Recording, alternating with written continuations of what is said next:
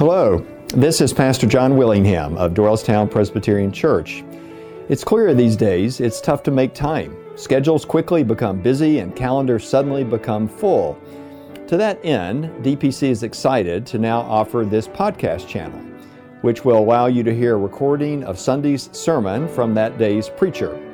Whether you listen while taking an evening stroll, driving to and from the grocery store, or anytime you get a free couple of minutes, we hope it can allow for reflection and spiritual growth during your week. We also invite you to visit www.dtownpc.org to learn more about our church, our various ministries, and online giving opportunities. Thank you for tuning in. Two weeks ago in worship, we read the scripture of Jesus going to the synagogue in Nazareth, his hometown, and reading scripture and sitting down to teach.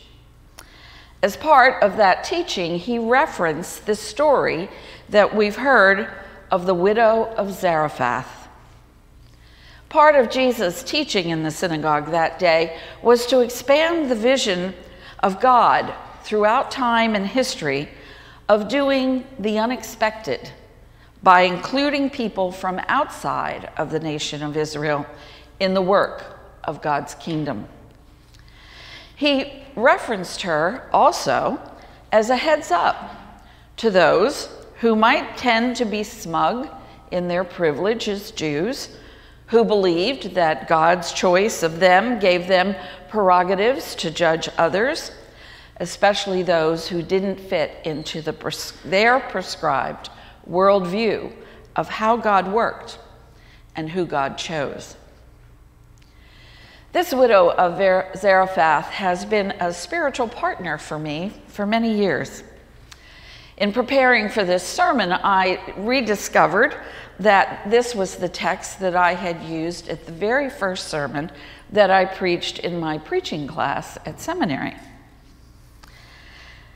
I found the notes written by the TA about my presentation and my exegesis, and I decided not to read them. But there are many reasons that I have been drawn to this story.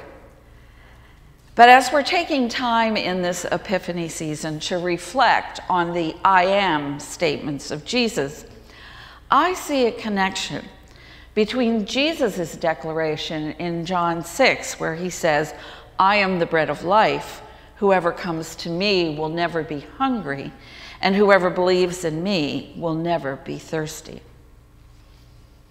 One day, a long time ago, a rough looking man walked in to a backwater village in Syria. This man, Elijah, was fleeing from King Ahab. Elijah had just delivered a message to Ahab to say that there would be no rain in the land for three years. And understandably, Ahab was not pleased. And he ends up in the village of Zarephath. God told him to go there. The writer of the text gives us the background of the widow who is there. She has a son, she's destitute, she's desperate. She's looking for a few twigs that will allow her to bake up the last handful of flour in her possession, bake a cake, eat it with her son, and then die. She's done. All of her options, all of her possibilities, all of her future is done. There is a famine. She is alone. All of her resources are spent. The only future she sees is death by starvation. And then a man asks her for a drink. He approaches her and says, Bring me some water. I often ponder the inner monologues of people in the stories of Scripture. My inner monologue of this woman would be something like this Who is this guy? Does he have a clue what he's asking of me? Does he have a clue who he's talking to? the chutzpah. Now, that's a good Yiddish word that needs no explanation. The chutzpah of this stranger to come into my village and ask me, a poor widow, for a drink, and when we're in a drought, and then the chutzpah, he asked me to bring him something to eat. I mean, is this some kind of cosmic joke? Well, I think we're fortunate that Scripture doesn't give us the inner monologue of many of its uh, characters in the stories, but it does tell us what people do. And this courageous woman answered Elijah back I have nothing, she says. And she tells him her story. I have a handful of meal in a jar, I have a little oil in a jug. I'm looking for something, some sticks, so that I can make a cake, eat it with my son, and die. But there's something else in her response. She begins by identifying Elijah by invoking the name of Elijah's God. As the Lord your God lives, she says. As the Lord your God lives. I hear that statement, that phrase, as a statement of fact and faith. She has heard about this God, Jehovah of Israel, the one who is called the living God. And so she invokes the name of Elijah's God and declares that this living God knows her situation. She tells her story. And Elijah says to her, words that we have heard time and time again in Scripture Do not be afraid. Do not be afraid. Do not be afraid of him. Do not be afraid of the living God. Do not be afraid to do what he is asking. She has a lot of things to be afraid of. But he says, Do not be afraid. But more than that, Elijah says, Go bake your cake and share it with me, and eat with your son as well. For God is going to bless you. Now, the skeptic in me would think, sounds like a con to me, but to her, Elijah says, the living God, the God of Israel, who knows your situation, the jar will not be emptied, the jug will not fail until the Lord sends rain upon the earth. She believed what Elijah said. And as a step of faith and trust, she did what was asked. And she and her household ate for many days. I was recently given a book, These Precious Days, written by Ann Patchett. It's a series of essays about Ann's various life experiences. And in one of these essays, she wrote this line My truest destiny was something I never saw coming. And I thought about this woman of Zarephath. Her truest destiny was something she never saw coming. And I wondered if she would say that. That on that day, as she was looking for sticks at this most desperate moment of her life, her destiny changed. She saw her destiny as death, despair, hopelessness. But she responded to a request, and her destiny was changed. What did she have? She had a handful of bread, of meal, and a squidge of oil. What did she need? She needed sticks. She needed food. What did she offer? She offered what she had. This woman was hungry for bread. She needed a few sticks to carry out what she thought was her destiny to feed herself and her son and die. But when she was asked to share the very last resources that she had, she did.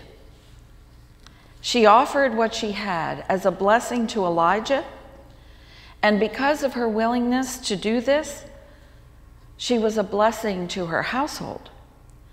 And her witness is a blessing to us as well. Her action wasn't great or significant or world changing. It was simply that in a crucial moment of her time in her life, when she could have said no, she said yes. Mahatma Gandhi said, There are people in the world so hungry that God cannot appear to them except in the form of bread. The widow, of Zarephath was so hungry that the only way God, the living God, could appear to her was in the form of bread. And the living God showed up in the jar of meal and in the jug of oil. Jesus said, I am the bread of life. Whoever comes to me will never be hungry. Whoever believes in me will never be thirsty. Jesus was talking to people who had recently been fed by him or heard about him feeding thousands of people. Jesus was talking to skeptics who wanted to critique his teaching or wanted to find out who was this guy and was he a charlatan? Was he the real deal? Who was he? Jesus was saying to them, Yes, there's physical hunger. And yes, bread is the means by which we live. But there is also spiritual hunger, and there is spiritual bread. And it is through this spiritual bread that we live. We live fully, we live truly, we live honestly. I think the widow of Zarephath, through her acknowledgement of the living God and her willingness to believe what Elijah had told her and to do what was asked of her, bears witness to the living bread that Jesus was talking about. I think the widow of Zarephath models for us what it means to trust what is unseen, to act on what is promised, and to risk at times of great need. We have challenges in our life. We have challenges that are personal and unique to each one of us. We have challenges of disease. We have challenges of shortages. We have challenges of disasters.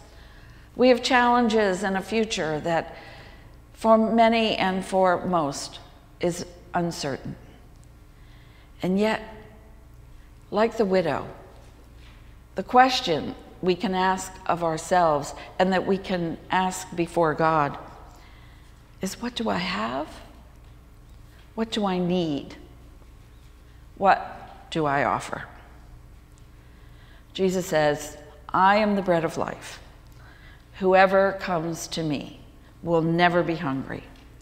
Whoever believes in me will never be thirsty. How might these words encourage you and strengthen you in the days ahead as you think about what you have, what you need, and what you can offer? May these words give us courage to trust our circumstances, our needs, our longings, and our destiny to the one who is the very bread of life. May it be so. Let us pray. Gracious God, we pray that you will show yourself to us in the places of our deepest need in the places of our deepest longing. Show us what we have and show us what we can offer. We pray. In Jesus' name, amen. Thank you for joining us on your journey of faith. Don't forget to check out www.dtownpc.org to explore all the ways DPC strives to be a bridge for Christ and a beacon of His love.